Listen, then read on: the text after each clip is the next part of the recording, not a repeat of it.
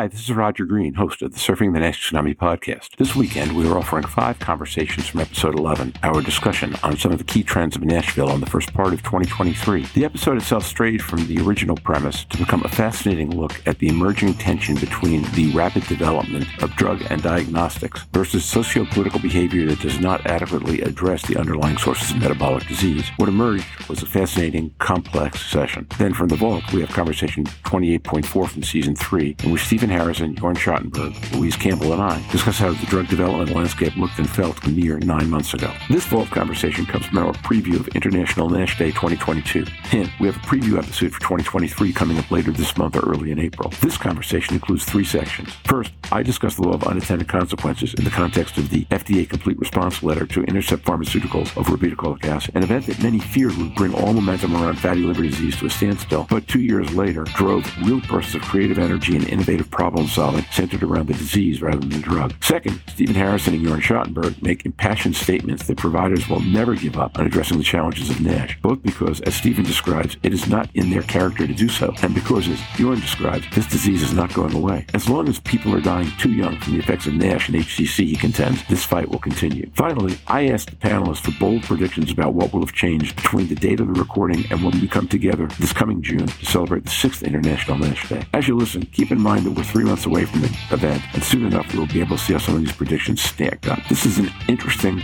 although short conversation with large implications, so just sit back, listen, enjoy, learn, and when you're done, join the dialogue on our LinkedIn discussion group.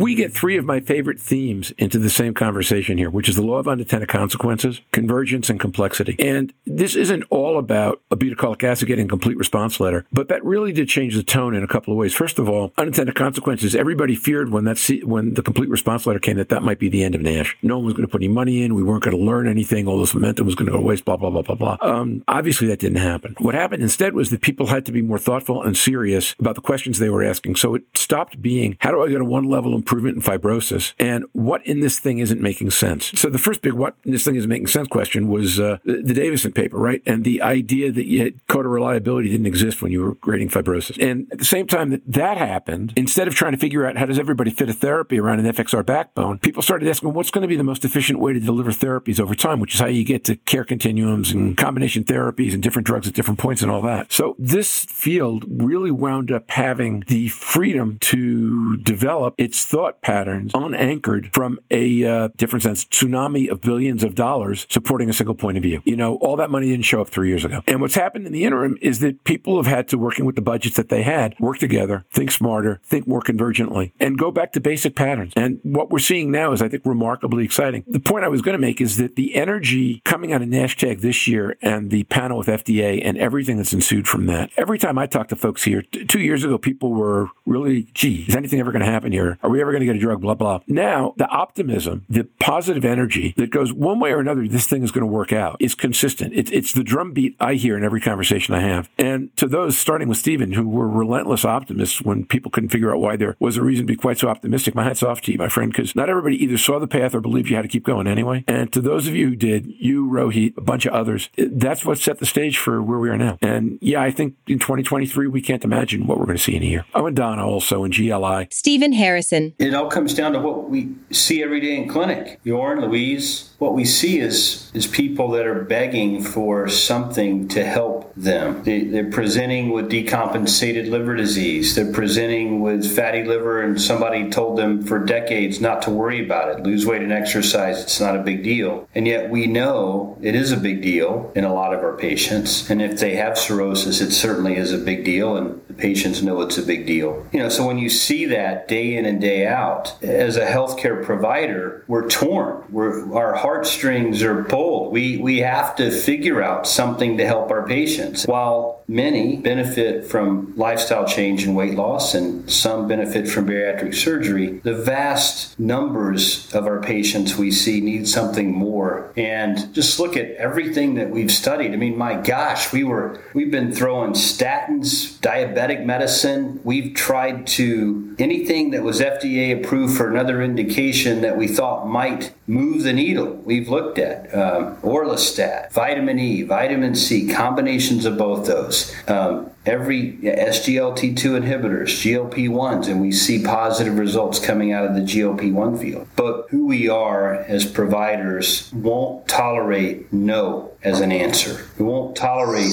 it can't be done as an answer. There's no hill too, you know, too steep or river too wide to cross. I mean, we have to. We have to do it. And what we're seeing now is a little success begets more success. It begets more until we are all riding this wave of energy and this momentum is just building. It's like a snowball rolling downhill. You can't stop it once it starts and it just builds and builds and builds. And that breakthrough is imminent. It's coming. Whether it's a breakthrough in drugs, a breakthrough in non invasives, a breakthrough in our endpoint assessment, a breakthrough in disease awareness and public knowledge, a breakthrough in regulators, a breakthrough with legislators. It's all going to happen. It's just a matter of time. Jörn Schattenberg. Roger, let me just uh, say something very quickly in my own and more simple German English words here, I guess, because I had the same thoughts running today. I heard colleagues say, you know, what are you going to do if this trial fails, the phase three fails, and you don't get a drug approved? It, this disease is not going to go away. I see compensated cirrhotics developing cancer, passing at an early age. We have to do something, and we're doing something. And as such, even with a negative trial result, this field has developed with a momentum that this will be brought to a finish line. Amen. I completely agree. So, with that, we're going to go to Stephen's closing question. We're not going to write it down, but we're going to have transcripts, Stephen. So, we're going to open the transcripts in a year and we're going to see what the four of us said today. Tell me the big idea one year from now. And as Stephen pointed out, it's probably going to be bolder than we can imagine. So, don't be afraid to get out there.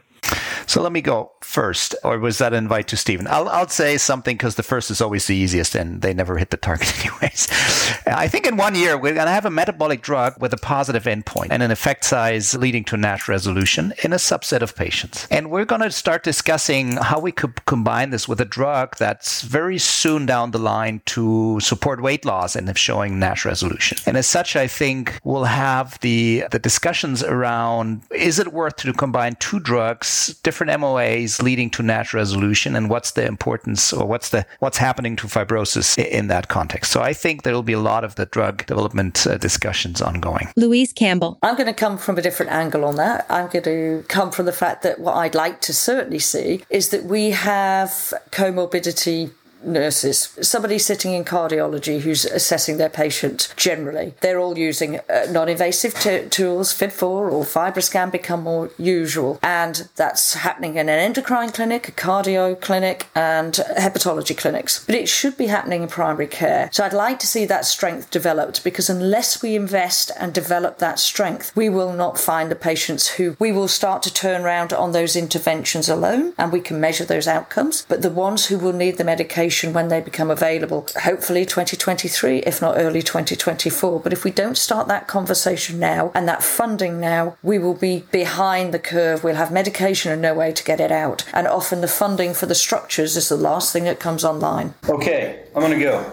My big, fat, hairy, audacious predictions for where we are one year from now. Number one, we're going to have we're going to have more drug failures. Uh, it's going to happen and people think of that as a negative. But as Jörn said, the failures that we've had so far have only galvanized the industry, galvanized our resolve to f- work harder and identify a drug that's effective. And I and I think that's what we're going to see more of. There will be more failures, but there will be successes. And these few successes are going to leapfrog the drug development for our patients. I think also we'll see the results of the first combination therapies really synergizing the field. So, in other words, in the past, we've put drug A with drug B and, and we try to look for ways in which the two drugs did better. But, but really, they didn't do much better. I think we'll see in the next year drug combinations where we're blown away with the synergistic effects, not just on histopathology, but on glycemic control, weight loss, on liver fat content reduction, and on atherogenic lipids. All of it, renal disease included. And I think you will not slow down the train of disease awareness. That has left the station and it's going to pick up steam. As Louise mentioned, the number of people that are on board with International NASH Day compared to last year is the growth is palpable. It's easy to see. And if you compare this year with last year, with the year before and the year before that, it's significantly more and more. And I think we'll see even more next year. That's where I think we'll be. That's great. And um, so I'm going to go to a different place. I'm going to talk about money because the real challenge here is going to happen when all this hits payers who are not known to invest, who like expenses that fit into quarterly or annual uh, budgets. And a lot of what we're talking about here is long term. I believe this disease has the potential to be uniquely successful with payers for a metabolic disease because insurers, whether they're public or private, need patients because patients are voters and patients are employees. And if the disease awareness train does not slow down and in fact speeds up, as Stephen says, then the smart people out in front of it will mobilize the patient energy to turn patients into voters and employers who say this has to be dealt with. Too many people are going to die. Too many of us are going to be impaired. And I think if it plays out right, not that it will be immediate, payers take time, but that we will see more and faster movement from payers than we have in similar situations in the past or than people are expecting we are going to right now. And that would really be, um, that would be the last piece. At that point, we've completely shifted the playing field. With that, Stephen, Jorn, Louise, thanks. Uh, what a great discussion, and what a great way to lead into into International Nash Day, giving people things to think about, and as they as they listen to the panels that will follow. And now, back to Roger.